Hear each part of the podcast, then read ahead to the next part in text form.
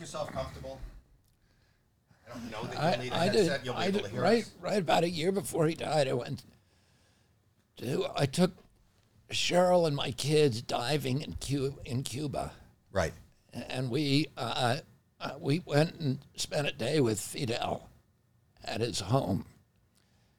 And I we asked him, "What do you do now?" Because he had retired, and he said, "I'm just on the internet all Jackie, day." can you tell him he to pull said, his "You mic don't closer?" believe how many things Yeah. are on the internet." Do you mind pulling your mic closer to for when we start?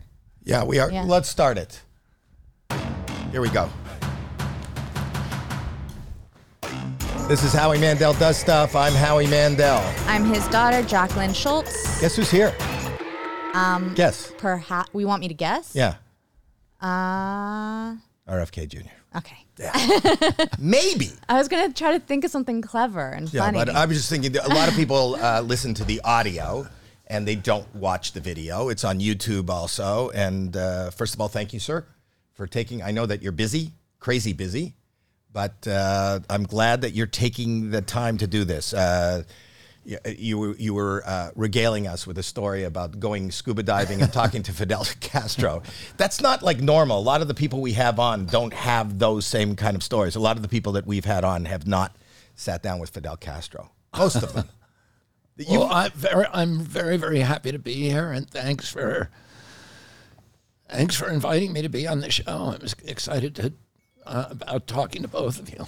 well, I'm excited to talk to you. I got questions, and and and some of them. You're taking a. You get a call coming in. This just in. I'm turning it off. Oh, you're turning it off. So uh, I got my first question is this. You're running for the president of the United States. You want to be the president of the United States. You want to be the president of the United States, right? Right. You want to. So Why? w- yes. Why? Why? Why is a good question. Let's start with that. Well, you know, I didn't spend my lifetime thinking that I should be president or wanting to, and um, it was really during the pandemic I just started thinking because I was being very, very heavily censored during the pandemic. So I was removed from Instagram. I was, um, I, I was, you know, I had been on at, at one point. I had a very, uh, you know, big presence on mainstream media. I was publishing uh, very often in the New York Times and all the other mainstream newspapers, and um, and I was, you know, I was a frequent guest on on, on every side, on Fox and on CNN, MSNBC, and all the networks. And then when I started saying things that were controversial about the lockdowns and other things, I was censored very heavily. And I was removed. My Instagram account that had almost a million followers on it was removed. Um, and I was, you know, I, I had a, a book out on Anthony Fauci that was not didn't get a single review, although it, it sold a million copies within three months. It was the biggest bestseller of the year, 17 weeks, the top bestseller, and yet it didn't get a single review, and I wasn't allowed on any television show to talk about it. Oh, I, I was watching a lot of this, and I and then the war started, um, and I, you know, had a lot of objections to the war in Ukraine, and I, but I couldn't talk about any of these things. So I, I thought, you know, if I was running for president, I have a big enough following that I could qualify for the debates, and I could raise enough money that they'd have to let me on the debates and um, and let me talk to the American people for the first time and that but it wasn't a real it wasn't like a notion that i was going to do. It was just an idea. And and a guy called uh, uh, jeremy zogby who runs one of the biggest polling firms in the country contacted me. I'd never met him before but he had been polling my name just throwing my name into a lot of different polls across the country. And the results were were really astonishing despite the fact that I'd had thousands of articles written about me, all of them negative. Literally for for five years, I didn't get a single good article, and I had thousands and thousands of attacks and mischaracterizations. Uh, my assumption was that among the general public, my polling would be as low as you could get in the negative, probably. And but it, it wasn't. It was actually, in terms of popularity, it was ahead of anybody that they were polling which astonished me. And The, the polling, and, and I've, I've uh, read a little bit about the polling. The polling was, isn't it amongst independents, though, right? no, this was polling. I didn't know he was doing this polling, and he did. A, he did several different kinds of polls. He did poll. He polled me among Democrats, among and then among the general electorate to see elect, to see how I would do in a primary. And then to see how I do in a general election, and then just favorability rating ratings. My favorability was ahead of it was the number one person. They, it, there was about 28 people like DeSantis and Trump and Biden, but they also had Pope Francis on there. They had Elon Musk. They had Greta Thunberg, and you know people who were pretty popular. My popularity rating, my favorability rating was higher than anybody's, which shocked me. And I thought, well, you know, a lot of these people who they're asking probably think they're my dad, that I'm my dad. Right. Uh, there's probably a number of people. Your name, there- your brand is. right? Who you know, because anybody who read any article for that five-year period would have a negative point of view of me. So then we did some more. He he was trying to convince me to run, which I was hadn't really didn't have any. Uh, Aspiration. no. And then when the war started, um, I was I was pretty alarmed that the Democratic Party had now become the pro-war party. The Democratic Party was always anti-war, and I saw why it was happening. That you know their funding was all coming from Raytheon and General Dynamics and uh, and Lockheed and Boeing and Northrop Grumman and BlackRock and State Street and Vanguard. All of these big companies that make their living, make money. You know, part of the military-industrial complex. So you believe that that is the reason that the Democratic Party is pro-war, and not because they are trying to defend democracy? Oh, well, you know, listen, every war says they're trying to defend democracy, and then they have, you know, each time. This is what Eisenhower warned us about, you know, on, on uh, January 17th, 1961 was my birthday, my birthday, and my uncle was about to take the oath of office in three days, which I attended. And Eisenhower made this this extraordinary speech that probably we should regard it as the most important speech in American history, where he warned America about the about the emergence of a military-industrial complex that would transform our exemplary democracy uh, into a imperium abroad with endless wars and uh, and a, uh security state, a surveillance state at home. And um, my uncle, during his thousand days in office, you know, he he immediately realized this is what was happening during the Bay of Pigs invasion, when the military, his Joint Chiefs of Staff, and the CIA just lied to him to his face about the Bay of Pigs because he didn't want to go into the Bay of Pigs, but he'd only been in office three and a half months. And he ended up the Senate, you know, allowing them to leave. He wouldn't let them use any military equipment from the United States. Uh, we wouldn't provide, them ships. United Fruit gave them the ships. And then when they were dying on the beach, those men, which they had promised, which Dulles and you know Lemnitzer and uh, and Lucius Clay and all the Joint Chiefs had promised him was not going to happen. He took publicly took the blame. But privately, he said to his aides, I want to take the CIA and shatter it into a thousand pieces and scatter it to the winds. And he recognized that the CIA had devolved from, a, from an agency that is supposed to protect America's national security to its primary function, providing a constant pipeline of new wars, and then the propaganda, the comic book propaganda that says this guy's evil and we're good and, you know, we're going. Wait, wait. So, but you're saying Putin is not evil? Well, I'm saying that Putin did not want the Ukraine war. The Ukraine war is, uh, you know, is a war, and we, you know, we, you listen. Putin repeatedly, fir- first of all, it's not just Putin; it's the entire Russian leadership was horrified about the idea of NATO going into Ukraine. Just as we wouldn't allow, you know, Russia to put bases in Mexico or Canada, and then, you know, we uh, let me just tell you kind of the lead up, what happened in the lead up of the Ukraine war. It, the Ukraine war, we were lied to because we're told, oh, yeah, this evil Putin trying to take over Europe, and this is his first step to reestablishing the, the Soviet Empire. And that, you know, it, it's the same comic And is book- that a lie? yeah, it's the same comic book description we were given of Saddam Hussein in Iraq, which we were just lied into a war. And yeah, it was a slam dunk that he had weapons of mass destruction. Of course he didn't. And he had nothing to do with terrorism. And he was running the most progressive uh, nation in the Middle East. It was a secularized nation. It wasn't a, th- a, a theocracy. He wouldn't let people.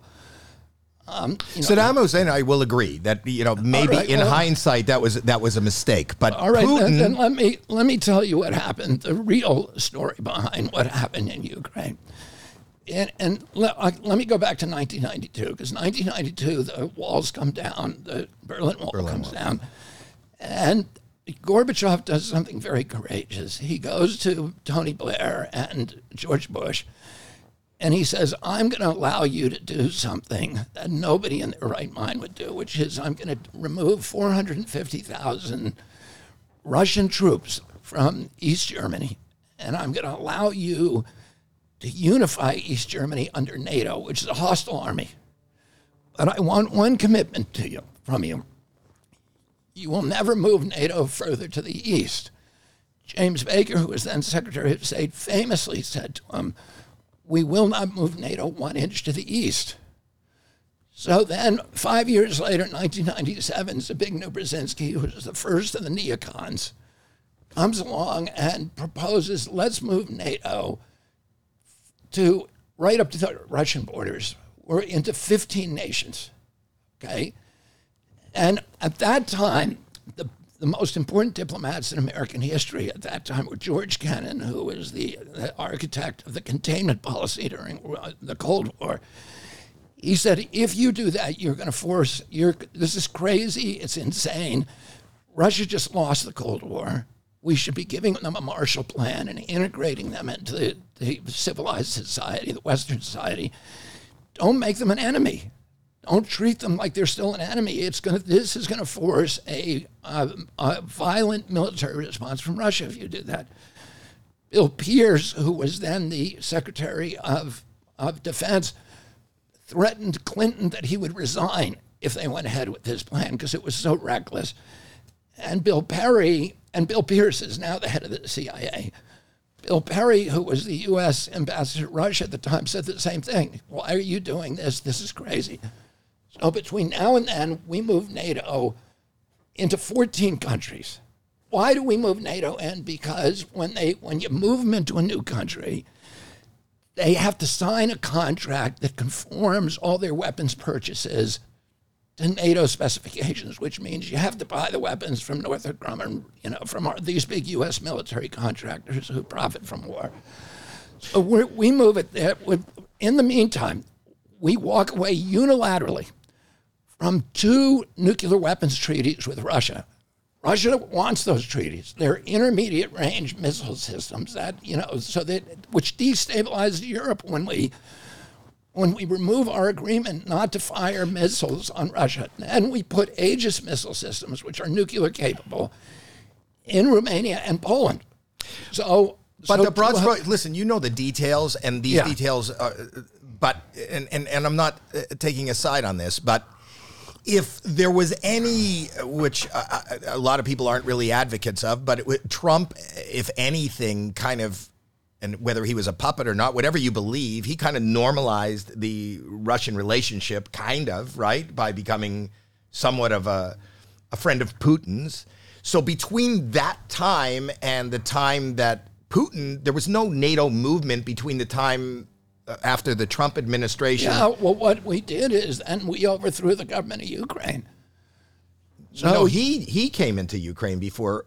We threw overthrew the government in 2014. USAID, which has spent five billion dollars, which is a front for the CIA, which everybody acknowledges, went in there and started a revolution called the it's called the Maidan Rebellion, where there was these protests that ended with the overthrow of the elected government of Ukraine that wanted to keep Ukraine neutral. Ya- Yanukovych wanted to keep NATO neutral.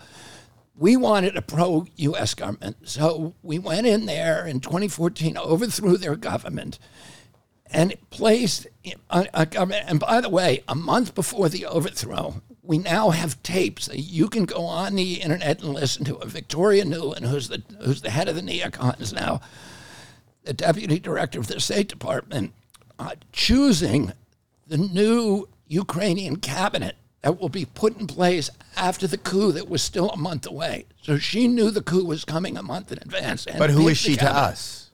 She's us. She's the head of the State Department. She's now, you know, number three in the State Department. But she's been in the State Department. She's one one of the, you know, she's a she's the she runs the neocon uh, uh, program, which is you know continual wars. So she goes. She they we then pick a new government. The new government comes in, immediately begins attacking the the people of Donbass and Lugansk, who are Russian-speaking ethnic Russians.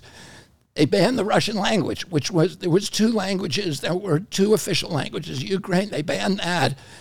There, violence immediately erupts, and they kill 14. There's a civil war. It really, this war started in 2014.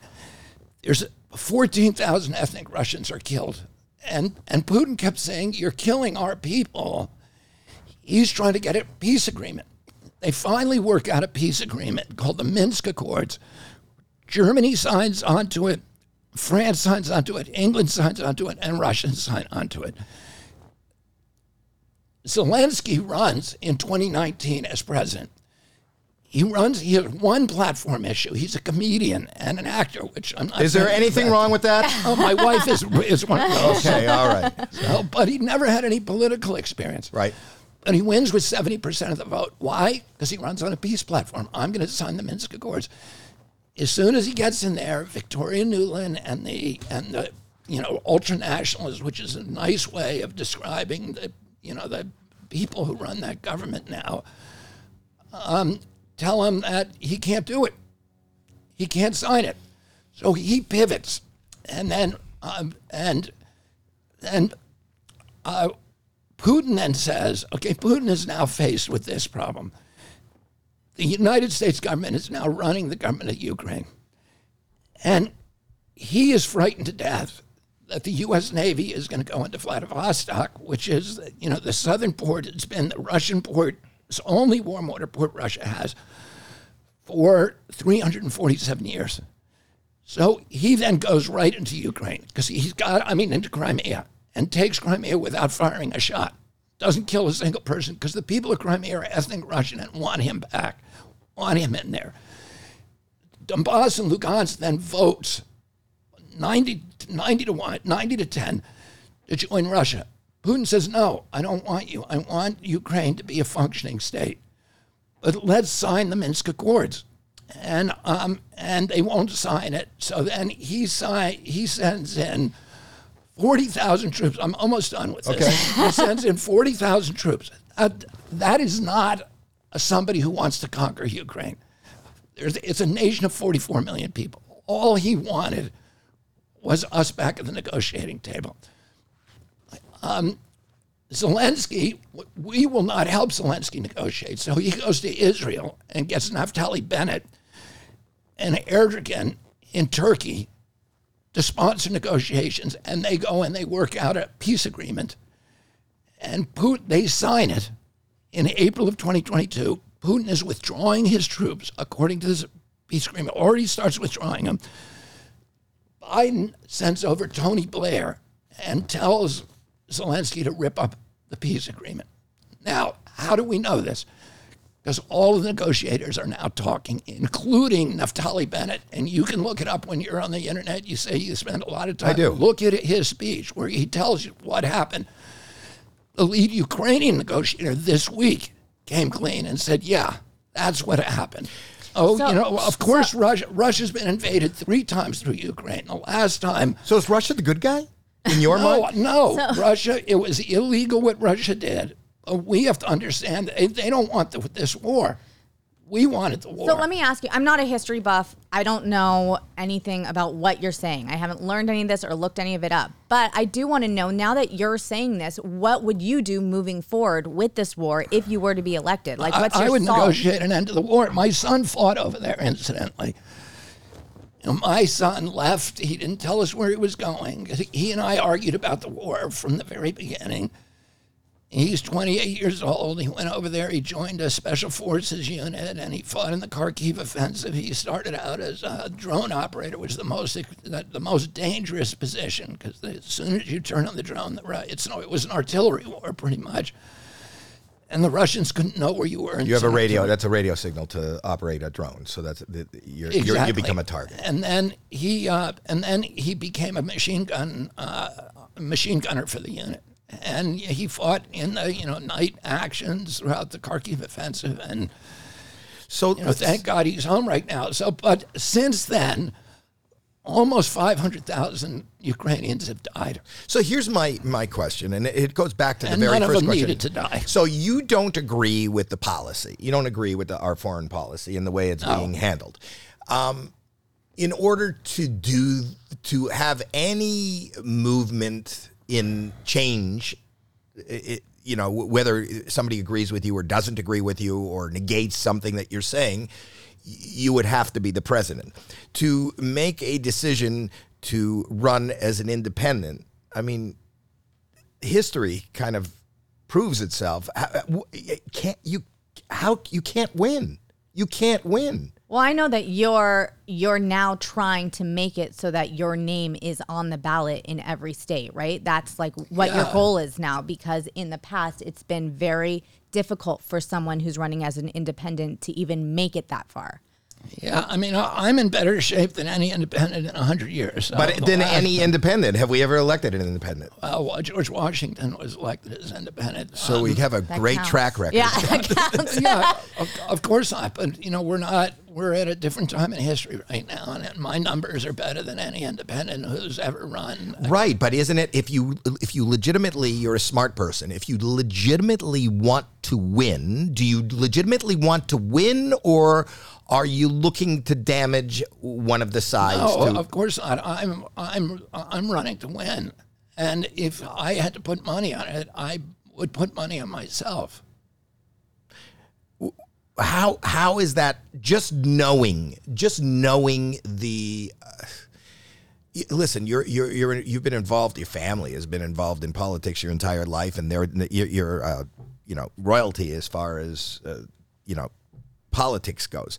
You understand media and that and and and it just doesn't we don't do that we. I was born in Canada.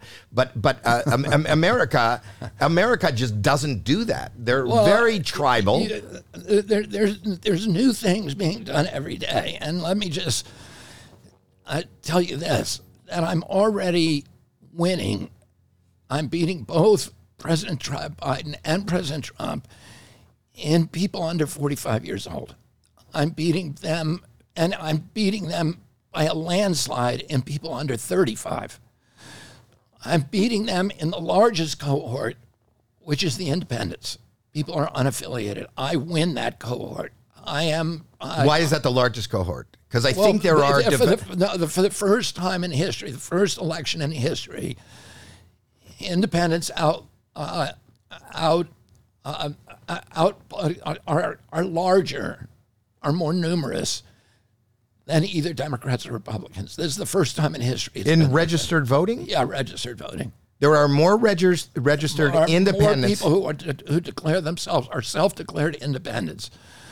but registered. What they call them now in the polls, unaffiliated voters, but who say, I'm not a Democrat and I'm not a Republican. They are now the voters' largest voting bloc. And I am, I beat Trump and Biden among independents. I beat Trump and Biden among people under 35. I'm in a three way tie with Hispanic voters. I beat them decisively in landslide among women who have children under 18 years of age. The only cohort where I don't do very, very well is uh, baby boomers. Now, that's the cohort that you would expect would support me the most because they're the ones that remember Camelot. And that's who the you are. Kennedy. but they don't like me because they what they get their news from TV, and people who get their news from TV are going to have a very low opinion of me. And because the television networks are, you know, uniformly against me, they get their. Uh, But not only TV, you know, your um, your perceived stances on things have been very, very controversial, and even off off of TV, on social media, as you just opened up this discussion with, you were you were banned. Are you an well, anti-vaxxer? I was banned because the government told Instagram to ban me. are you are you an anti-vaxxer? No, I'm not. I'm not anti-vaccine. You're not an anti-vaxxer. No, I'm not anti-vaccine. If you show me a vaccine that was safe and effective that did what it was supposed to do, well, I would have no problem with it. I'm talking about general vaccines, Which vaccine? measles. Measles? Would I take a measles vaccine? No.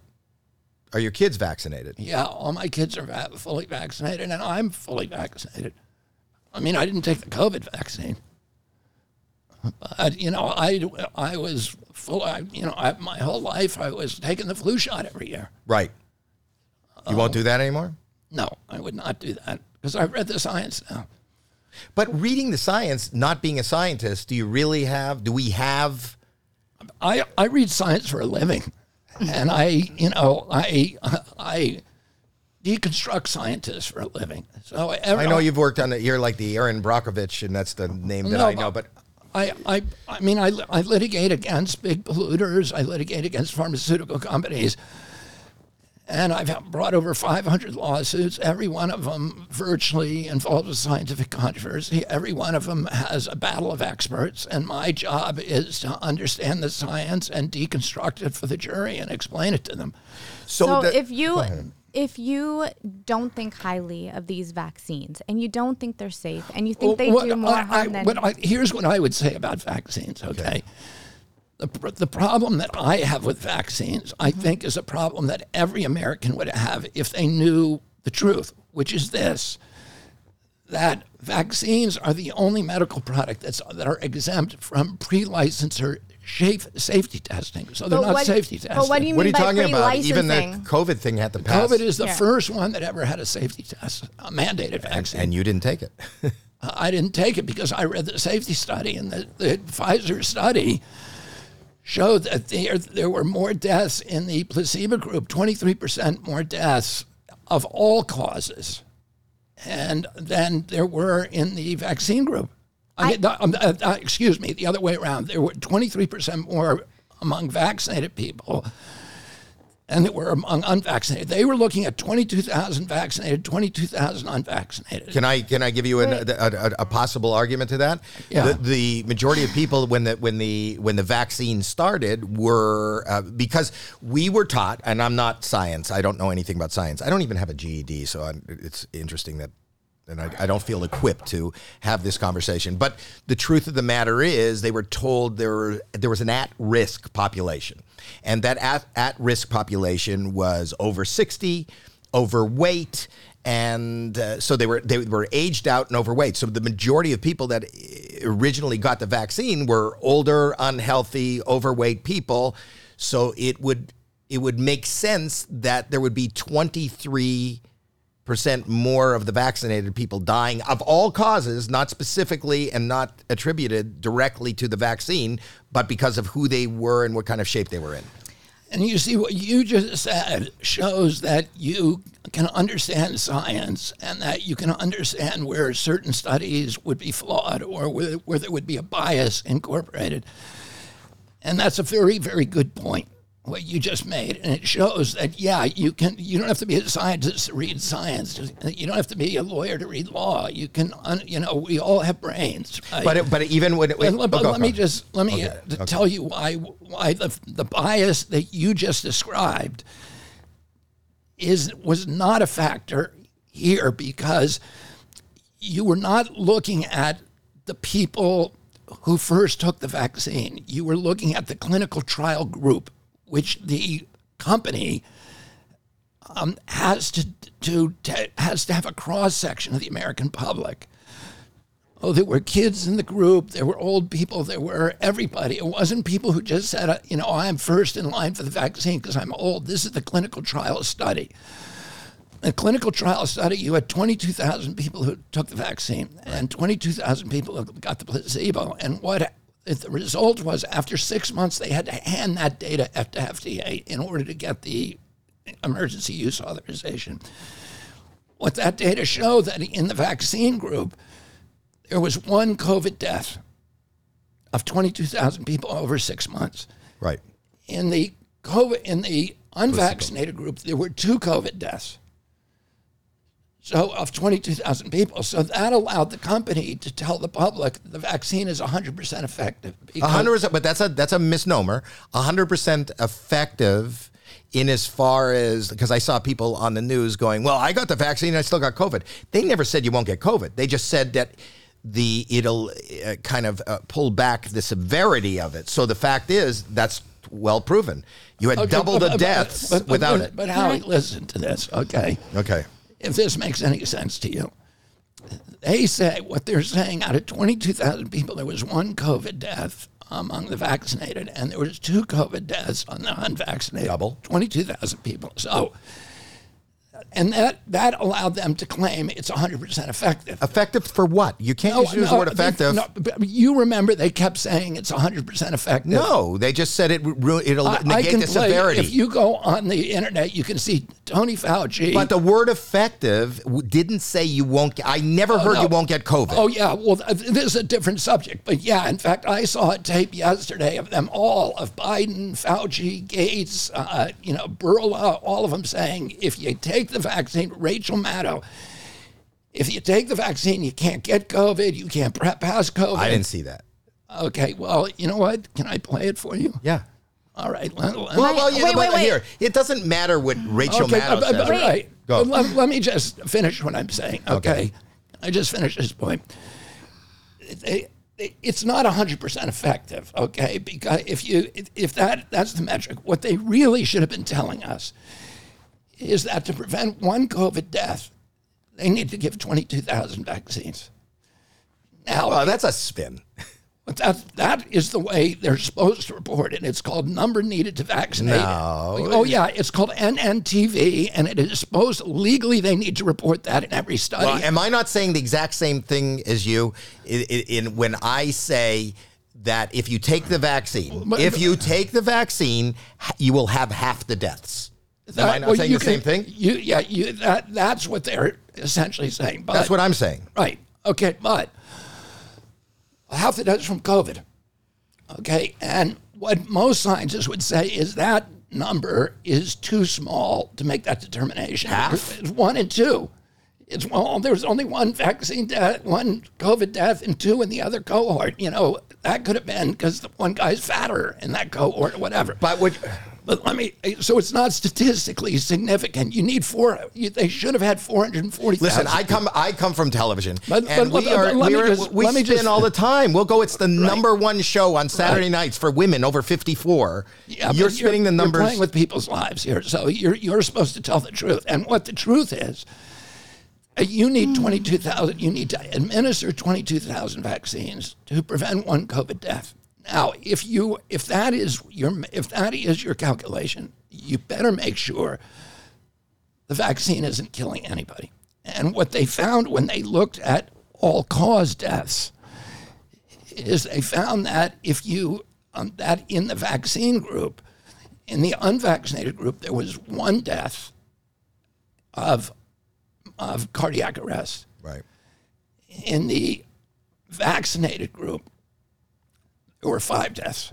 So what that means is your chance of getting a fatal cardiac arrest With no connection whatsoever to the sh- to the. Well, but how do you know the COVID had any connection? how do you know? I don't. Of course you don't. You can't prove it. But what if you're gonna if you're gonna give a license on the basis that one COVID death is is prevented among every twenty two thousand people, and that's that's the data you're using. Well, the same data set is yeah, you're gonna save one life from COVID, but you're gonna kill five people from heart attacks. If So you, you assume, but but heart disease and heart attacks is the you number one killer in, in America. People are dropping dead every day without without Yeah, a, a but vaccine. do you understand what I'm saying? In the vaccinated group, there were five times the heart attacks of the unvaccinated. So if you're going to say, well, you know, because in the vaccinated group there was one less COVID death, shouldn't I be able to point out, yeah, but there were five more, 500% more heart attacks? And it's the same, it's the same data set. They're trying to sell us on the vaccine because it's it Okay, so averted- let's. I- okay, you want to say something? Go ahead. Yeah, no, I don't want to sell on the COVID vaccine. I think the COVID vaccine is a moo point, and it, you kind of gained popularity with your vaccine outlook when COVID hit. But you had this outlook previously on vaccines in general, and you had just said just now that they don't have any pre-licensing testing safety. What does that mean? Because the FDA does require three-phase testing in order for a vaccine to be passed. So it does have the FDA requires it three-phase testing. So what is the pre-licensing that you're talking about? The FDA requires that prior to the license, you have phase one, phase two, and phase three efficacy testing. Right. They don't require safety testing. And the reason for that is because. What's the difference between efficacy and, and safety? Efficacy, and it's just what we were talking about. If the vaccine saves you from measles, right. but you're 500% more likely to get cancer if you take that vaccine. Is that safe and effective? It's, it's effective against measles, it's not safe. If the vaccine is going to save you from COVID, but raise your heart attack rate by 500%, it is effective against COVID, but it's not safe. So, So, but they have those And- three phases phases to make sure it does protect you about something that's imminently dangerous. Well, maybe. be- I mean, is hepatitis B imminently dangerous to the millions of babies who get it at birth? I don't think so. You only get it from sexual contact or sharing needles. But if we didn't have a vaccine for the measles and hepatitis and croup and all those, Or We didn't- When polio. I was a kid, we didn't. And you know, yeah, you did. I did. I'm, had- I'm, were you and I are the same I'm, age? so- I'm 69. I'm 68. you had All right, four well, vaccines, they- right? they didn't- I took they- polio. I took the Okay, measles. well, the, the chickenpox. measles vaccine was introduced in 64.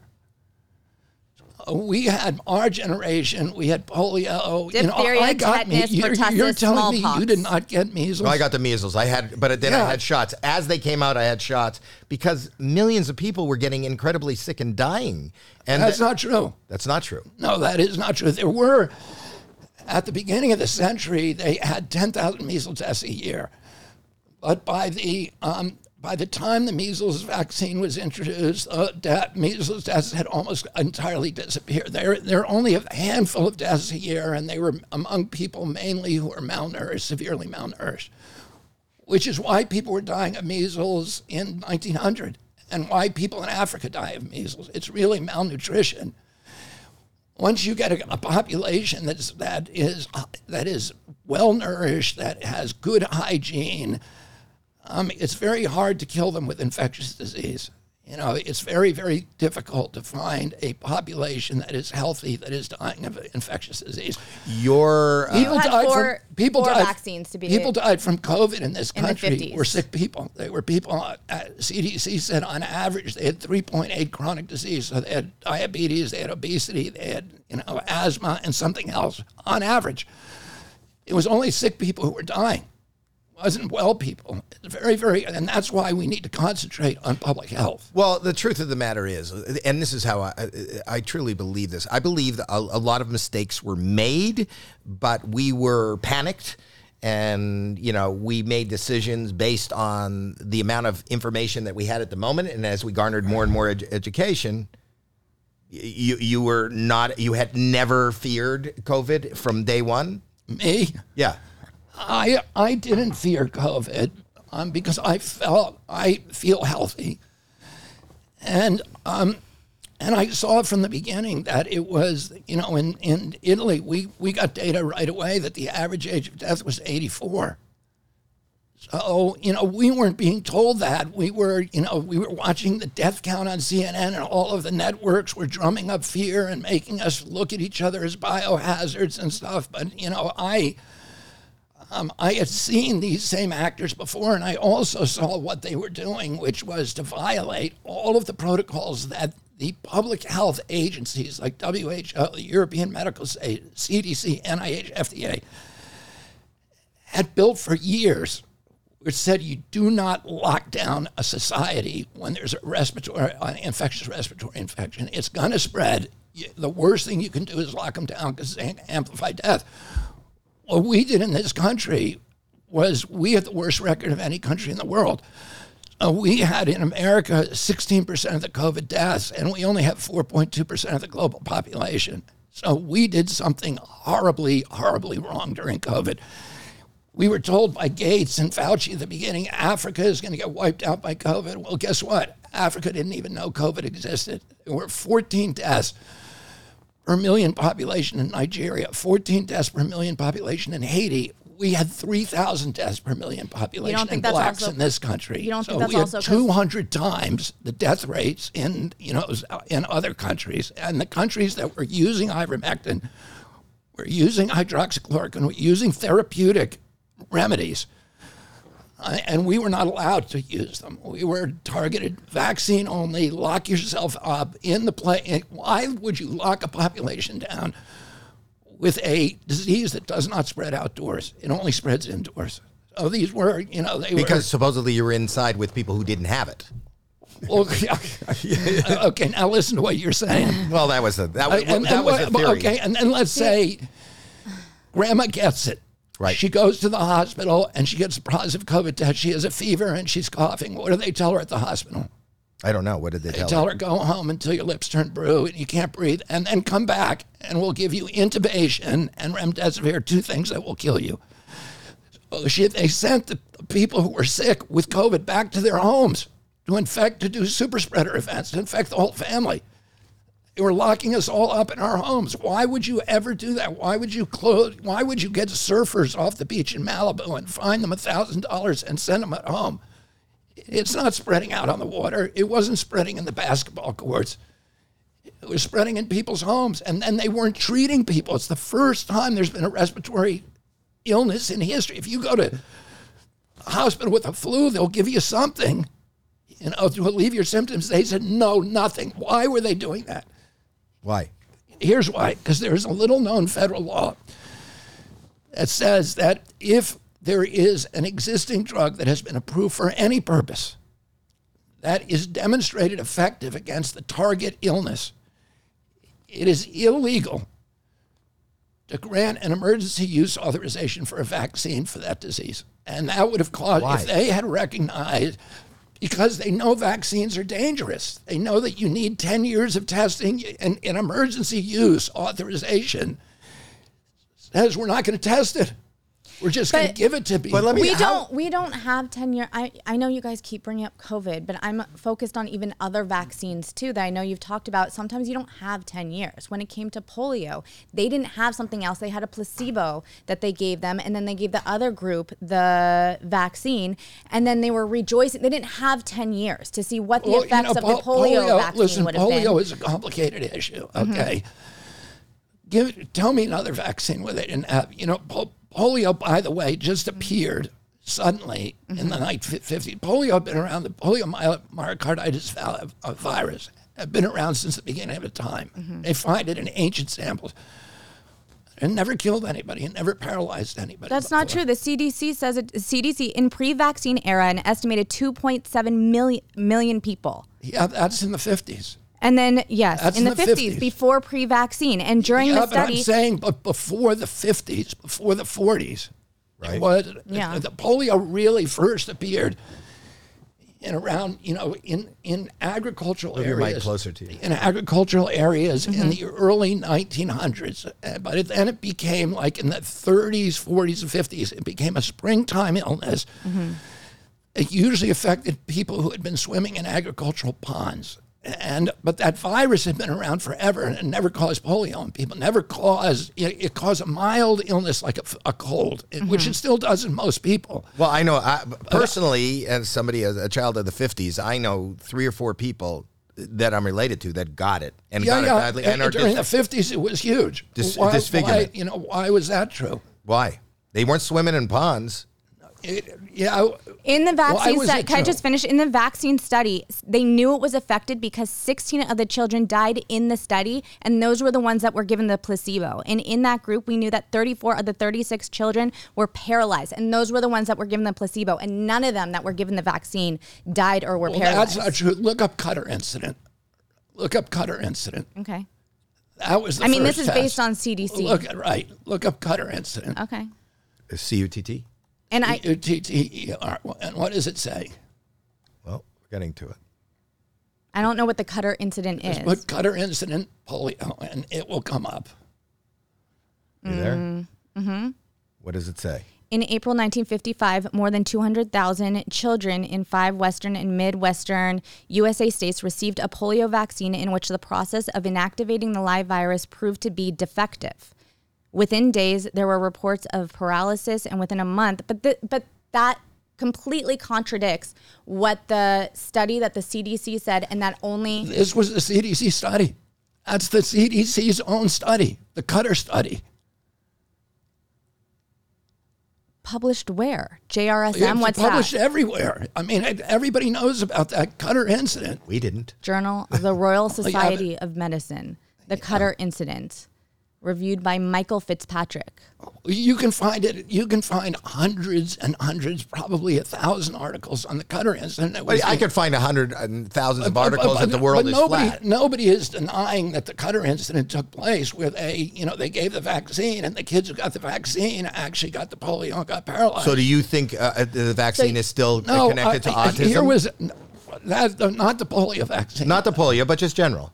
Yeah, vaccines are definitely linked to autism I, sure. I have uh, read studies that maybe I'm not Yeah, qualified to understand that they're not. That's been Yeah, debunked. and you can find about 16 studies that say we could not find, they're epidemiological studies, where they say we could not find a, um, a signal. But then you can find CDC's own data that show, you know, they did a study in 1999 called the Verstraeten study, um, where th- their initial data run showed a 1135 percent elevated risk for autism among pe- kids who got the hepatitis B vaccine in their first 30 days of life compared to kids who got it later or didn't get it at all. So that's a that's a, that's called a relative risk of 11.35. The relative risk of smoking a pack of cigarettes a day for 20 years and getting lung cancer is 10. The CDC knew at that moment what was causing the autism epidemic. And I'm not saying all autism is caused by vaccines. I'm saying that the vaccines definitely, um, you know, are are largely responsible for the epidemic that we saw begin in 1989, where we went from one in 10,000, and you're my generation, today, one in 10,000. I bet you've never seen somebody with full blown autism. And that, I don't mean your quirky uncle who's no, like- I, I know somebody with full blow. I mean, toe walking, hand flapping, non toilet trained, wearing a helmet, head banging, uh, stimming, uh, nonverbal. right? So, uh, you know, I, I have never met anybody 69 like that, and, and it's one in every 34 in my kids' generation. So something happened, and when Congress said to EPA, tell us what year the autism epidemic began, EPA came back and said it's a red line, 1989. Something happened in 1989 So, what happened in 1989? What's a different? lot of things happen that, that are probably linked to it. One is there are a number of toxins that were introduced in the 90s. One of those is glyphosate, which I've litigated on. Another one is, uh, which is in Roundup. Another one is, which became ubiquitous. You have to find a toxin that is ubiquitous. That impacted every demographic from Cubans in Key Biscayne to, uh, you know, to Inuit in, in Homer, Alaska. And, um, and that affects boys in neurological injuries at a four to one ratio as girls. So there's a number of um, of uh, toxins that fit the time profile. One is Roundup and glyphosate. Another is PFOAs, which are the, what we call people call forever chemicals. I litigated on those. My uh, my lawsuit was subject to a movie um, uh, of a movie called Dark Water, starring Mark Ruffalo.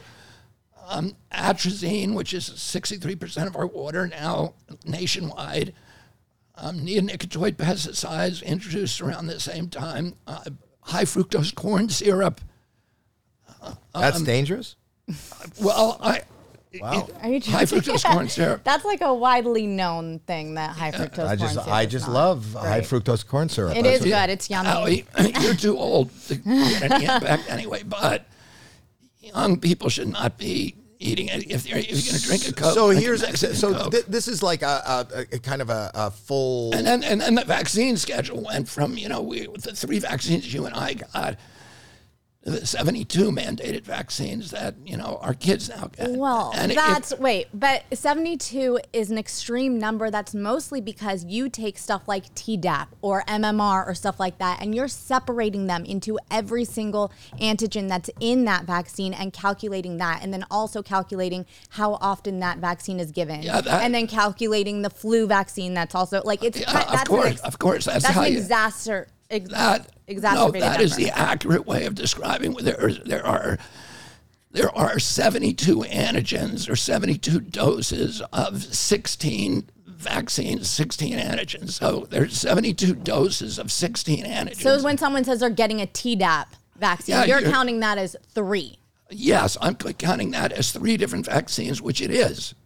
So, and if you look at those vaccines, all of the injuries that began appearing in 1989, it wasn't just autism, it was all these neurological injuries. You and I grew up at the same time. We didn't see any of this stuff when we were kids. ADD a little, but ADHD, speech delay, no, language delay, tics, Tourette syndrome, narcolepsy, ASD, autism, we didn't even see it. All these allergic diseases began appearing on that same timeline. Peanut allergies, food allergies, uh, eczema, anaphylaxis, asthma. My, my brother had asthma. He was told by his doctor that there will never be a cure for asthma because it's so rare, nobody will ever study it. And yet today, it's one out of every black kid has asthma. So what what happens? Something, and then you know the, all these autoimmune diseases like rheumatoid arthritis and juvenile diabetes. Uh, yeah, How many kids did you know in your elementary school that had to carry needles around, you know, or EpiPens? They, there just were none when we were kids. Kids were healthy. Peanuts weren't dangerous. Peanuts weren't dangerous. They are now. And it, and, it, and the, the year was 1989 when that started happening. Something happened that year, and it has to be an environmental toxin because genes do not cause epidemic. And we in this country have the highest chronic disease burden in the world. So we went from 6% of kids had chronic disease when my uncle was president, and today about 60% do. What happened? Something has made our kids the sickest generation in history and the sickest kids in the world. But the antibodies in in every single vaccine have actually gone down in the years than prior. We had 3,000 antibodies in the pertussis vaccine when we were taking the pertussis vaccine, and now it's only I think 30 something. Yeah, I, I- but I'm So not sure it's not really to say that we have more and we have more well, vaccines, we but have also the antibodies and antigens have gone I down. mean, but, listen, we went from three vaccines that your dad and I had. Which vaccines did you have? It was the polio, the typhus, uh, and smallpox. Oh, small, yes. Oh, and then to the vaccines, the, the 72 doses of 16 vaccines that our kids now, and now it's going up to 77 because they're going to do the COVID vaccines. And our kids, in order to go to school in this state and many other states, you have to get in order to go to school, and then, you know, and there's no exemptions.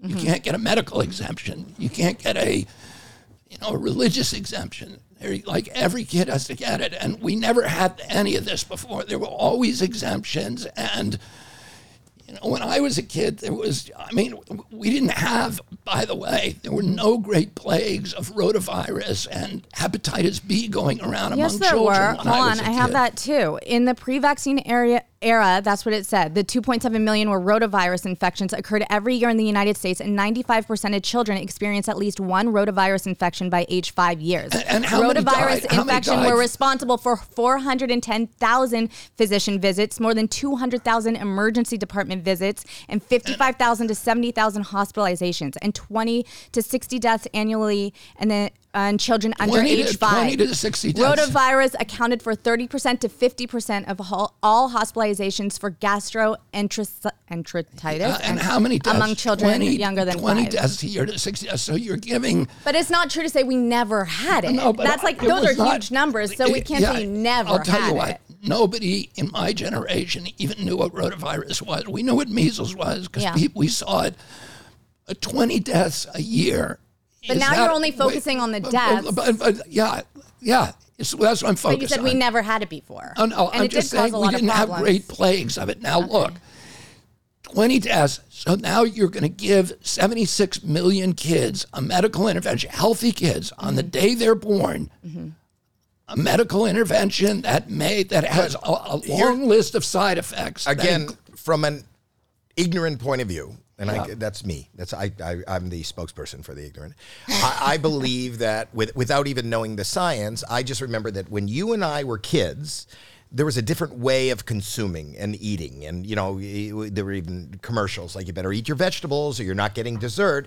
And it just so happens that that next generation, you know, you're eating, you're drinking blue soda, you're eating everything has so many more preservatives, and we're eating so much more crap and corn syrup that you know to blame it on the uh, vaccines rather than our, not- our I'm not- consumption. Okay, but Howie, I'm not blaming it on the vaccines. I'm just I'm saying that the vaccines are part of it. Yeah. But all of our kids are today are swimming around in a toxic soup, and we have a public health agency, NIH, that used to be the premier public health agency in the world. It has a budget of $42 billion a year. It distributes that money to 56,000 scientists in research institutions and universities who are supposed to be doing research to protect public health.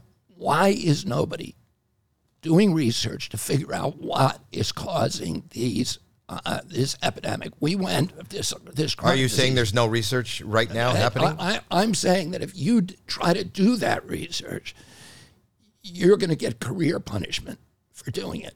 And that the NIH will not fund it. What they will fund is they will incubate, they will fund research on drugs to treat food allergies. They'll fund research on drugs to treat asthma, but they will not look at what is causing it. And that data is out there. And I'll tell you something the fact the, the- all of these things are are probably acting synergistically and cumulatively to disable our kids. But vaccines are part of it, and there, was, uh, there was there was a series of studies done in 1999 by CDC itself to try to explain these, these exploding autism rates. They brought in a Belgian scientist and they found this huge signal that said, yeah, it's the vaccines. So what did they do? They, they, they were studying a database called the Vaccine Safety Datalink, which is the biggest database for public health information. It's the ti- it's all the data from the top 10 HMOs. So what that that database has every shot that every every one of the customers of that HMO ever got, and it has all their subsequent medical claims. So you could actually do with AI very easily a cluster analysis and say which of the are these interventions associated with later medical claims like EpiPens or insulin syringes or something that the HMO has to pay for? And you could narrow it down and say, oh, it's the DTaP vaccine or the pertussis vaccine given within the first two weeks that does it. And if it's after two weeks, it, it's fine. Those are the studies we need to do. Oh, and but what did CDC do when it found this huge signal um, in 1999? It shut down that database. Why? Will what, what's the motive? because they don't want people, they don't want anybody doing research that is going to expose the uh, the problems in the vaccine program. At, at Why? Why? Is it, uh, Well, because it's a, an amazing industry. They're, they're, it, ultimately, it's because of agency capture, because the agency is no longer protecting public health. The agency functions to promote the mercantile ambitions of the pharmaceutical industry, and and there are a number of um, of uh, mechanisms that put agency capture in those public health agencies on steroids. And I'll, I'll just tell you one of them: FDA gets 50% of its budget from pharmaceutical companies. So that would be like, you know, EPA is a captive agency. It's a conflict of interest. I've sued EPA so many times I can't even count them. But if EPA was getting half of its uh, of its of its budget from coal industry and it was dependent on coal profits for that budget, you'd see a level of agency capture that is, you know, we, we couldn't even calculate. But that's what is happening at FDA. Then, you know, NIH. If you're a scientist at an NIH and you work on a product that then becomes a pharmaceutical drug, you get to keep royalties on that product for $150,000 a year. And, and NIH can keep 50% of the royalties. So I'll give you an example. The Moderna vaccine was owned by NIH, and then it was farmed out to Moderna. But 50% of it is owned, and NIH gets 50% of the profits. When you say NIH gets the profits, a sp- specific people at the NIH? Uh, Here, there's two things that happen. One is the NIH itself, the agency, gets to um, claim it has march-in rights for 50% of the royalties. Is So- that do you can is that uh, public? Uh, Yeah, yeah, you can look that up. It's called the uh, Dole Bayh or the Bayh Dole Act, and and it was passed, I think, in '80 or '84. But um, the other thing that it allows is that individuals in that agency who worked on that product on Moderna, there are six individuals at NIH who are collecting $150,000 a year for as long as mRNA vaccines are But on what about the Pfizer? Moderna did the that, that was the competitor. Well, Pfi- Pfizer and Moderna are suing each other because Pfi- Moderna says the mRNA, uh, you know, platform that is being but used- NA, but the N, uh, the NIH didn't. w- w- It, it no, pa- NIH developed it at Moderna, and then Moderna passed on the technology to Pfizer. So, you know, Moderna now has a claim against Pfizer's profits, and they're litigating that. Last I heard, they were litigating. so knowing your. Oh, go ahead. You have a question. So knowing that you, uh, I mean, you say you're not anti-vax, but it seems like you have a lot of problems with vaccines, at least the way they are currently and how they've been in the past. So what what would you do? Is this part of your platform? Are you looking to do something? I, you know, I don't talk a lot about vaccines on my platform. You guys wanted to talk about it, so I'm talking about it. No, but Sorry. here's here's what I here's what I, you know. I know you don't, and but but uh, but here's the, uh, another thing that I've noticed from the outside. You have been able to manipulate great change, a lot of it for good. Uh, I like the word manipulate, but go ahead. Well, I don't know that you're manipulating it, but you know whether orchestrate. orchestrate, get paid for, and stop uh, certain kind of behaviors when it comes to polluting water and Yeah. and pipelines, and for the uh, uh, native, uh, uh, you know, the uh, uh, even up in my country, I think you were working in Quebec and Alberta. Yeah, and, uh, lots. Yeah, you did things uh, for the Vancouver Island Yeah, and and- for the food industry and and Manitoba. what in Manitoba, everywhere around the world, you have been able to make changes uh, based on your uh, you know the, your ability to litigate and then bring to public attention and then to change policy. It seems like what you've been doing your whole life is much it, it's a much easier mechanism to make these changes and make the world better than in the Oval Office. You know, I just think that when you're the president, it's such a big cluster fuck. You know, how do you Well, get things done? Uh, because I think that's one of the reasons I think that I'm going to be more effective than anybody else who's running, and I don't want to say that in a you know a vain way, but I've litigated. You have to deal with Senate, Congress. Yeah, Well, not uh, uh, not all, the, not for the most important things that I need to do. I don't need to go to the Senate and Congress. I can fix the agencies myself. I can get them, you know, NIH. you can't dismantle an agency alone, Yeah, unilaterally. yeah, well, uh, dismantle it is not what I would do. What would you do? I would redirect it.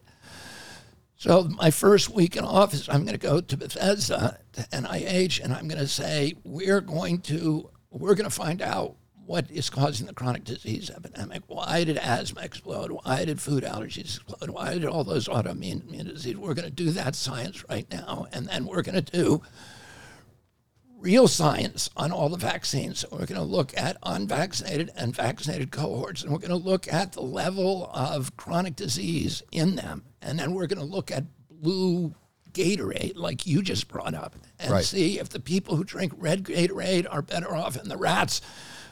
We're going to get blue Gatorade to rats and red Gatorade, and we're going to actually do the science on all these food products that and all these other products that NIH will not do today because NIH operates at the bidding of the food industry. So if that's true, why are they going to listen to the president? well, because I'm their boss, I fire people. I know how to fix these agencies. When you sue these agencies, you get a PhD in how to unravel them. I know the individuals in a lot of these agencies that are causing the problem. I'm I've sued I've sued I've sued uh, NIH, CDC, FDA, EPA, FCC. I just won in the Court of Appeals against the FCC for lying to the public about cell phone radiation and you know and the dangers of that. I've sued. I'm right now lit, involved in litigation. I'm representing a thousand families in East Palestine, Ohio, whose lives were upended by the Norfolk Southern spill, and that's all because of agency capture at DOT. That spill happened because of agency capture. It is a direct negligence by the DOT. I know how to fix these things. I'm going to go in there and I'm going to fix them overnight. I want to ask you something that's really important, I think, to a lot of the uh, public that has to do with the housing crisis and the middle class kind of just disintegrating. What's your plan for that if you're in office?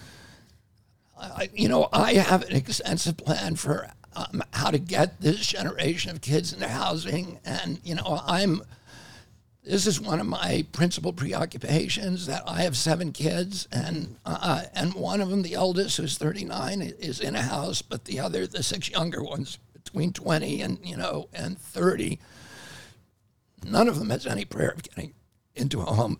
And the housing prices have gone up um, by uh, from two hundred and fifteen thousand dollars to two years ago to four hundred thousand today.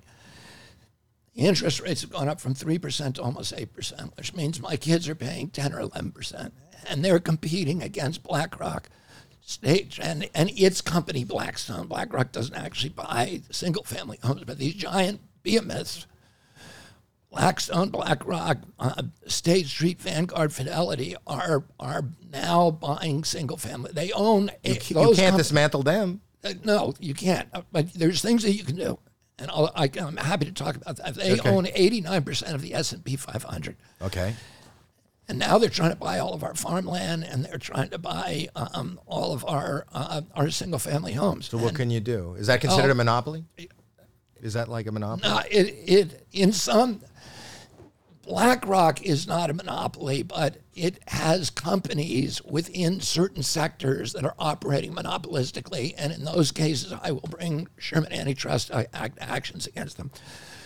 Um, I'll do the, on the longer term. I'll do. I'll fix the IRS, which I need the Senate and House to do, and I'll um, and I'll, I'll I'm going to I'm going to put I'm going to offer a law that will penalize large companies, large investment firms from owning multiple units of single family housing. So it will no longer be profitable. And that will release a tremendous amount of housing back into the marketplace. So our kid, right now, our kids are competing against Black, BlackRock's bank book. So, you know, our, my kid Right. has a crappy credit rating. What I'm going to do is I'm going to issue a new class immediately, a new class of T-bill treasury bills at 3% interest to people who are buying single family homes, particularly young people and teachers. And I'm going to, um, and, uh, and I'm going to fund that by issuing these treasury bill. I'm going to issue mortgages at 3%. I'm going to fund that with treasury bills that are, are 3% treasury bills um, but they are tax free. So the, the company it will be funded by the market. And you know, if you have a rich uncle um, who will co-sign your mortgage, you can get a much better rate because the bank is basing their interest rate not on your lousy credit rating, but on your uncle's fantastic credit rating. And I'm going to give everybody a rich uncle, all these young people, which is Uncle Sam which is going to guarantee your mortgage, so allow you to get that three percent rate. And if you default on it, you know the, we will inherit. The federal government will inherit. This is how Freddie Mac, and Fannie Mae operated, and they now have 110 billion dollar surplus from the homes that they reclaimed. my uncle did a very, very similar um, uh, legislation in uh, in 1961. And this week I was in Orlando or in Tampa, um, visiting one of the uh, apartment units. There's, uh, I think there's 183 apartment units. The, the, the rent for those units is about $250 a month. And was at 3% interest. It was one of the, you know, and I'm going to do that. I mean, my primary objective, other than ending the forever wars and ending the chronic disease epidemic, is to get this generation of kids into houses. What's your tax policy? I'm not going to raise taxes, but I'll probably move them around. But I'm not going to raise the, you know, the tax totals. So uh, let's talk about your opponents. Who's more dangerous? What, what What are your thoughts on Trump and Biden? I Tell me why we shouldn't.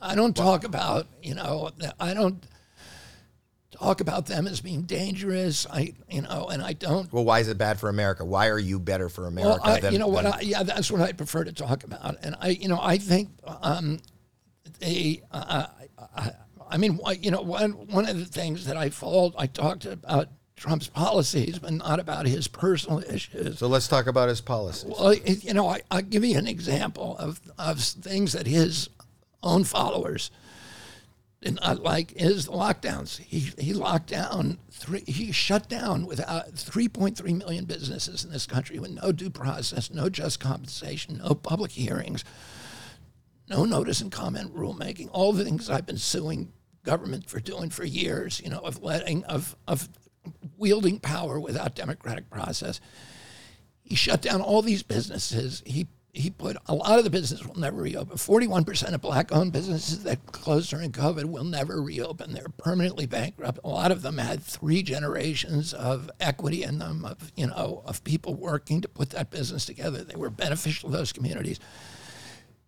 He shifted, or by doing that, he shifted four trillion dollars from the American middle class to this to this new generation, this new oligarchy of billionaires. We create in in 500 days, Biden and Trump created a billionaire a day, 500 new billionaires in 500 days. How did Biden do that? This, by, by by continuing the lockdowns. Uh, abortion. Do you- Abortion is a is a woman's choice. You know, I look. I've been the premier leader in this country for many many years, fighting for medical freedom, for autonomy. That people should have autonomy over their own bodies. And you know, I I'm not happy about abortions. I think they're everyone is a tragedy, but I think that you know the government can't be the arbiter. That we have to trust women, and you know, ultimately it's up to it's got to be up to a woman to make that choice. Well, And- as far I- as giving it to the states, or do you think it's a federal? Uh, would you release? you Would know, you I return women, to I, Roe versus think, Wade? I think women should have that right wherever they live. Okay, but should it be the state's de- decision I or think federal? women No. should have the right wherever He they live. He just live. meant he means completely across the board. Okay, all right, all right. Thank you. You're welcome. I clarified Thank you. so that you didn't have to. Your family has been uh, kind of outspoken, and you've you've a couple of bridges have been kind of broken, right? How how are you dealing with that? Because you had Well, Howie, I have a very big family, so you know. so there's enough that like you. yeah, there's still have a couple, a couple of like me. There's 105 of them when that you know come to the Cape in the summer. Right. And, uh, you know, I have a lot of them that are strongly supporting me. I was at a fundraiser um, four days ago in Miami that was at the home of my cousin, Anthony Shriver, who's one of my closest cousins. And, uh, you know, I, uh, I, I was visiting other cousins of mine in Florida yesterday as well. Oh, I have, there's, there's uh, uh, four or five, uh, depending on how you count them, um, members of my family who have um, who are uncomfortable with my run and who have criticized me. And you know, I, you know, I listen. I was raised in a, in a milieu where we were taught every night to debate each other, hold opinions passionately, um, and that uh, and to still love each other. Oh, I love my family. I feel that they love me. I understand why. You know, Biden has been a friend of my family's for 40. I've known uh, Joe Biden for 40 years. He was one of my uncle's closest friends. You know, my uncle went down and visited him in the hospital when he was sick, when his wife died, when his son died. Daddy would take the train down there sometimes three or four times a week. See him. I um, he's got a he's got a bust of my father immediately behind him in the Oval Office. I, there's five members of my family who are working with the administration, and so yeah, I understand why people don't want me to run against them. But you know, they they're also they differ with me on other issues. They, you know, some of my family is okay with the censorship. Some of my family is okay with the, you know, with the Ukraine war, like you. Uh, I, I, I don't. I. I- I'll be honest, and I don't know enough about it. It just seems that democracy is something that needs to be protected. But you're telling me it wasn't about democracy. Uh, another question I, I, mean, you have. Ukraine is democracy. I don't know. I thought. Yeah. Uh, you, When- you're not troubled that it's the most corrupt country in in Europe. I think it's number one or two in the world. Did not know that. You're saying Yeah. that, uh, but I didn't know that. But uh, another. it- oh, go ahead. When it comes to And they censorship, silence the press. Journalists are put in jail. all- all- you know, Under Zelensky. yeah. When it comes to censorship, though, you're very outspoken about being against censorship. But is there a line that you think that can be crossed when it comes to censorship in terms of, let's see, racist remarks or anti-Semitic remarks that should be censored or whatever it may be? Like, what is the line? What do you decide should be censored and should not? Uh, so I, I'm a, a First Amendment absolutist, which means that there's certain speech that's not protected, and that speech is um, would include speeches that are um, that are defamatory against people, so dishonest, and you know, and uh, Like the colleges, like they were being questioned about at the colleges. Were those What? was that acceptable speech at, at like Which? Harvard? The Well, Harvard. but, but- but let me let me just explain this, okay? So, it, but and and language that incites violence is not protected. So the government has a right to move in to stop that. I would, if somebody said, you know, we should kill all the black people or we should genocide all the Jews, I mean, it would be uh, up to a jury to decide whether that was said in a context where it was inciting violence. Now, that's the, for the government to be involved. You know, when I I'm suing, the, Facebook can censor me, Instagram can censor me, and there's no First Amendment implication. But if the government orders them to censor me, then and that's what happened, and the First Amendment is violated. So I'm just talking about the government. Now there's also corporate censorship and there are community standards that are enforced by companies. And you know am i okay with community standards that say we're not going to have any anti-semitic remarks? Yeah But what about but the government the government should not be telling in fact you know i remember But but what about you, 19 you? You got you got blamed for making anti-Semitic remarks. You know, and as far as the it, go back to COVID when you said the uh, Ashkenazi and the Chinese uh, people, our our biology was we were protected, or I, I'm not sure. I, I uh, what, what i said i That it was said bioengineered to Yeah, only I- I- affect. I- here's what I said. I didn't say it was bioengineered. What I said is that it was the the, and I was just describing a paper that was funded by NIH and published by NIH that said that the furin cleave site on the, um, the the docking site on the virus was perfectly aligned with certain races and was uh, was less aligned and therefore less likely to infect other races. A theoretical paper. It was not a paper that went out and said there's more of this group dying and there's more of that. It just looked at the the, the con the, the confirmation, the construction of the docking site, and said, "Oh, this was perfectly constructed for black for uh, to, to in fact the, the most effective, the best fit." Is with blacks, people of African descent. The second best is Caucasian the people who are least likely to have the, have the worst fit are uh, people from Finland, Ashkenazi Jews, and ethnic Chinese. so and, just you know- saying that? Okay, it sounds Now, now, kind now of let, let me just let me but- say something. well, let me just say something. I said it in a private setting, which I was told was off the record. oh, I didn't know that I was being filmed. I knew that. Yeah. And you know, when it came out, I you know we were we were told these are Chatham House rules. There's no discussion from here. This is a private discussion. I would, even though it was true what I said, it was not something I would say publicly because there are people out there who can misuse That information. that information to make blood libels against Jews, and there's a lot of those people out So there. So let me just say, uh, but but I'm bringing that up again. So that that explains your position and and and what you did personally. But in just stating a fact, and that's what we're talking about. When people just state facts, you know, you're not calling for the genocide or the uh, or violence, but when people think, you could see how that could be pursu- perceived as anti-Semitic, and especially at a time like now. So, uh, you know, when Yeah, we go back to the freedom by of the speech. way, this was this was uh, almost what a year before Gaza, so it was you know. But not- I'm telling you, anti-Sem- uh, anti-Semitism has been around. oh yeah, I know, I know that. You know. So uh, and, uh, I'm But what are you asking me? I've already t- explained why I said it and under the, the context in which I no, said and I'm using. I'm not talking. I'm not uh, aiming this at you. I'm saying, uh, and I'm using that back you're up talking to about censorship again. when you were talking about the censorship. If you can prove that that isn't going to instill violence or it's calling for Well, violence but- when but- somebody makes that. if somebody makes a true statement about a scientific study, I don't see any context in which that would be censored. You know that the government should be involved in censoring that. That would not be uh, right. But wh- what I'm saying is, again, there's a difference between am I okay with you know with corporations like Instagram, Facebook um, saying, you know, we're not going to allow pet, uh, pedophilia. We're not going to allow um, uh, racist remarks. We're not allowed. We're not going to allow anti-Semitic remarks. Yeah, they can do that, and that's you know, corporations do that all the time. The New York Times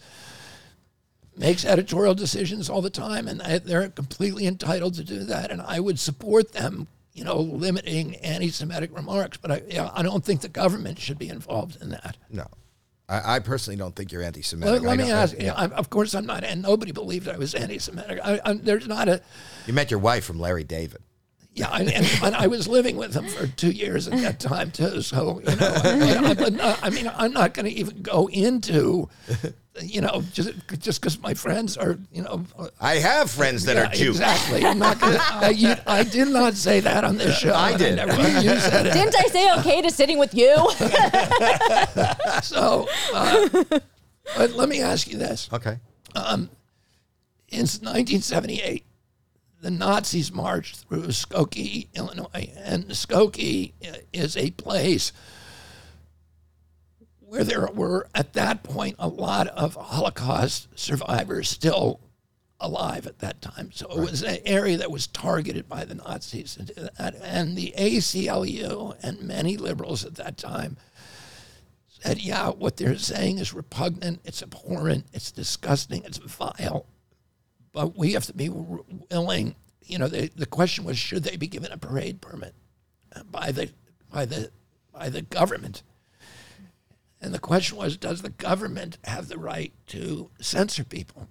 And uh, most liberals at that time, including most Jews, said it's horrible what they're doing, but you know we have to be willing to fight for their right to do it because once the government gets involved in censorship, we all become potential victims. And, you know, of course, the people ultimately who end up get really getting censored are the weakest and most dispossessed people in the society. So I, I, I'm just curious about whether where you land on Nazis marching through the Skokie. See, I think just by virtue, and maybe it's because of my heritage, and maybe it's because I've lost uh, people in the Holocaust, just by virtue of being called a Nazi, um, the your um, the value in in waving your flag and showing up is the annihilation of my race. That just by showing up, wearing that. You know, uh, wearing that, the, uh, uh, you know, Oh, you're you're making an argument that that alone is an incitement of violence. I think it is. I I think that you can argue that. And by the way, Even if they don't say a word, if I see Nazis mar- marching through the street, and how do you know they're Nazis? Because you see the swastika. yeah, yeah. Well, they, they, they, they said it's the American Nazi Party on their parade permit. And what So is their were- and what do they do? What is their purpose? What is their purpose for existence? Their purpose for existence is to make sure that I die and burn in hell. Um, Isn't it? Yeah, so I think that's a good argument. And then, uh, I don't think it's an argument. I think it's a fact. I, I think a Nazi would tell you that. Don't you?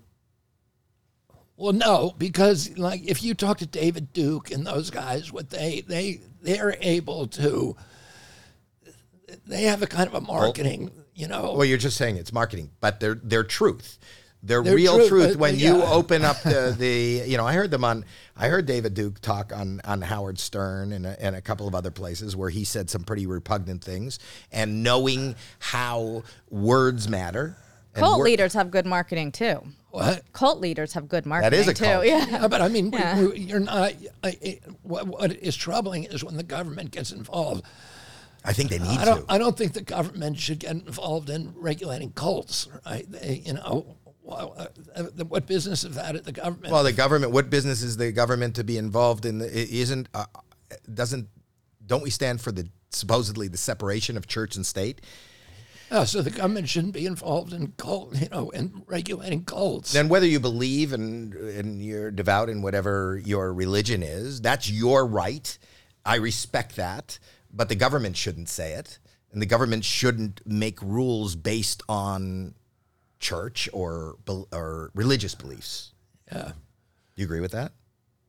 yeah, of course. But it was your daughter who's suggesting that um, that she wants the government to, to get rid of all the cults. No, I was making a comparison. You said they're good at marketing. The Nazi, the um, head of the Nazi group. I said, well, cults are good at not marketing too. Yeah. There's a lot of really bad people I that will- want to incite horrible things that are great at marketing. Yeah. Um, but I will point out, but of course, the cults actually believe that they're mar- that they're a lot of them believe they're marketing. So maybe No, they. they well, I think everything's a Uh, cult. anyway, We're all we're- in cults. We're in an esoteric. Yeah, right now. yeah, we are. But, but let me let me just point out one thing. Okay. In Germany, it is a criminal violation to display Nazi Paraphernalia. iconography. Right. right, but And not they- here. And they still have a democracy, a functioning democracy. Yeah, no, you. but- so you agree with that? That I do. I, I'm not. I'm not. I was asking him how Oh. he felt about it because I think it's a complex, and I think his his answer was actually the correct one, wh- was right. which is the very just the display of um, you know of what they were doing is intended actually to incite violence against Jews, and so you, or anybody. If you use the term white supremacy, what are you saying? well, okay, but now you're now you're broadening this. Well, I am. I'm saying what I'm Uh, saying I mean, is so are you saying that we should, that the government should come in and prosecute people criminally for for saying I'm a white supremacist? no, but displaying a an act of white supremacy where if you are, uh, cre- I don't think they should. Uh, white, there shouldn't be a white supremacist parade. There shouldn't be the display of white supremacist flags because I think that you're inciting somebody who agrees with you that wants to uh, make the parade a little more exciting than just marching. Okay, so if the government says, and the government has a fun, has a function here because it's issuing the parade permits.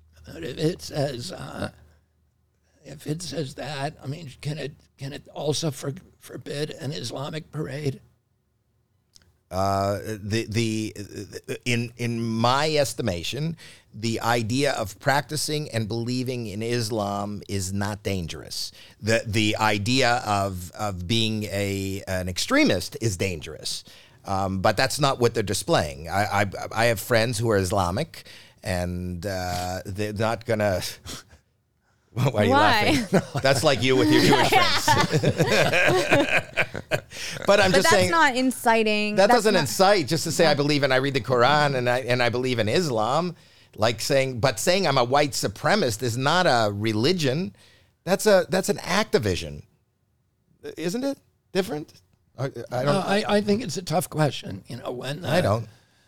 I'm clear. uh, you know, I, I think they, that people are allowed to say things that are abhorrent, and that the First Amendment was not designed to uh, to protect genteel speech or speech that everybody agrees with. It was designed to protect speech that nobody wants to hear. And so I think, and that is a sacred part of our democracy that we ought to be able to talk about. So things. you were you? Uh, how did you feel about those uh, school presidents that wouldn't definitely define? well, that, that's a different issue. Because, Why isn't that the free speech?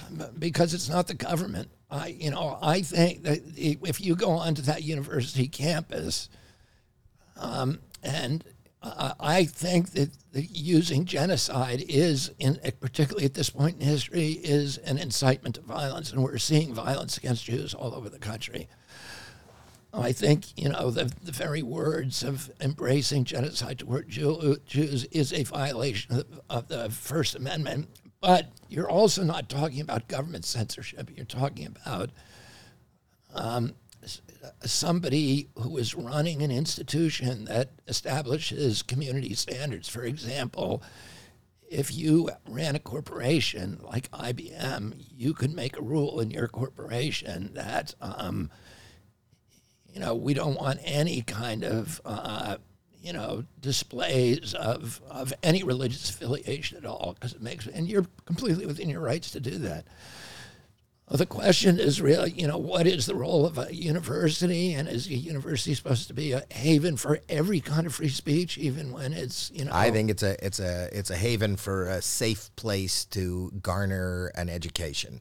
And as a parent and and somebody it's safe, right? And they want to make it safe, and they, so I supported the, um, you know, uh, I I thought it was what the university presidents were saying was wrong and was abhorrent, and you know because those university presidents are the same people who are saying, you know, we're going to shield our kids from, you know, from, uh, you know, from from bad looks and from bad talk, et cetera. So to say that that doesn't apply to advocacy of genocide is, I think, hypocritical.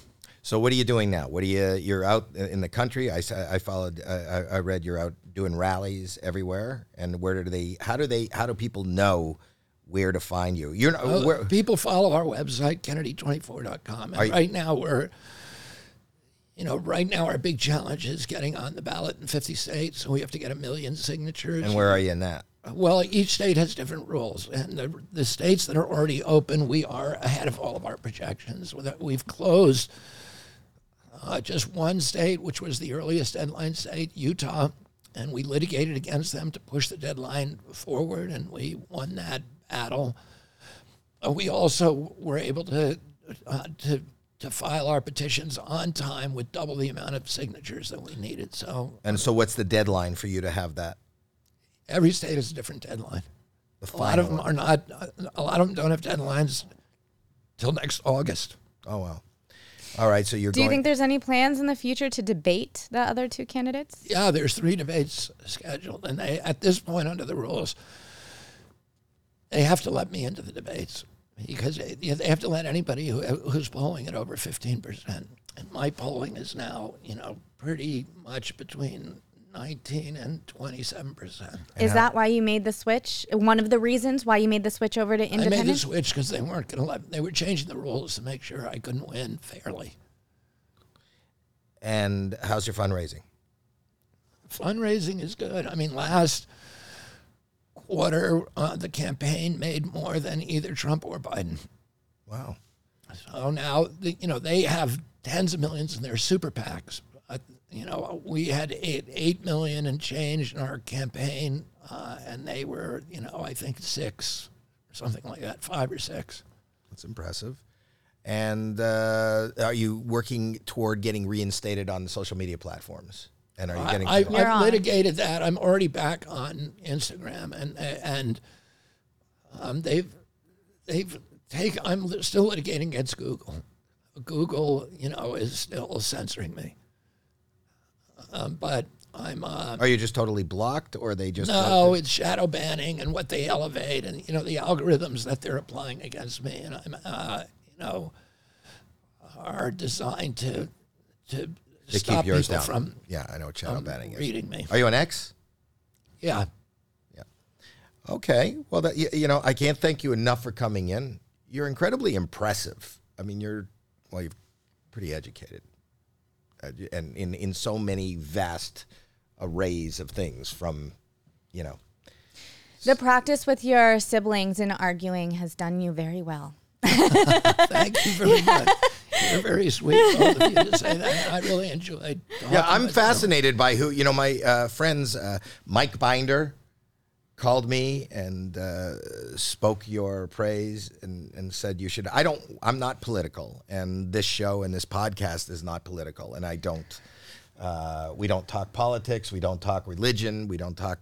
You know, we just usually have fun. But uh, Mike called me and said you got to talk to this guy. So, you know, Mike Binder is pretty instrumental in my career. He, he kind of got me to the comedy store and stuff, and I'm fascinated. You're, you're kind of a dichotomy, you know. I wouldn't think I wouldn't put you and Larry David together. In how did you guys meet? I met him because um, when they were still doing Seinfeld, um, he, I, I went and met with him and Laurie, his then wife, to recruit them onto um, the NRDC uh, board, which is the Natural Resource Defense Council, which was I was a senior attorney at that time, and I met them here in uh, in Los Angeles and then we became friends, and I ended up um, going living at, with them at their home in Martha's Vineyard for a, a, couple of summers, and then we went on all of our vacations together. And then, um, you know, Cheryl, he, he also, I did a big ski event back then for a, a, a pro am celebrity ski event that I did up in Banff, up in your country, or, or Lake Louise Yeah. and I would have all these celebrities come up, and so Larry would always come up, and he would bring people from his shows to you know to be part of it, and uh, he brought Cheryl one time. I'm sorry. Can I make sure this is not my kids? I keep getting a phone call. ahead. sorry. You can. But uh, what was I going to say? You can leave the room. And then I actually then he brought her back again six years later, Yeah. and by then we were both divorced. We were both getting divorced, and I we immediately had like had sparks, and um, I knew that Larry would. Uh, you know, Larry has all these rules and nobody. You, it's not not written down, but you're supposed to know them. And I knew that he had uh, that he would be angry at me if I started dating his television wife without asking his permission. Wait, really? You had to Yeah, ask so I went to the, I, I went to New York and I met him at like ten o'clock at night. to ask for her hand in dating? yeah, exactly. was he okay? Was it right right away okay? Or Well, he was very good with me. He's he said wonderful things. He's I'm so happy, and he said she's the most. Uh, she's the best human being I've ever met. He said she's the most beloved person in Hollywood. He said she's the only one in the entertainment industry that I know that doesn't have a single enemy.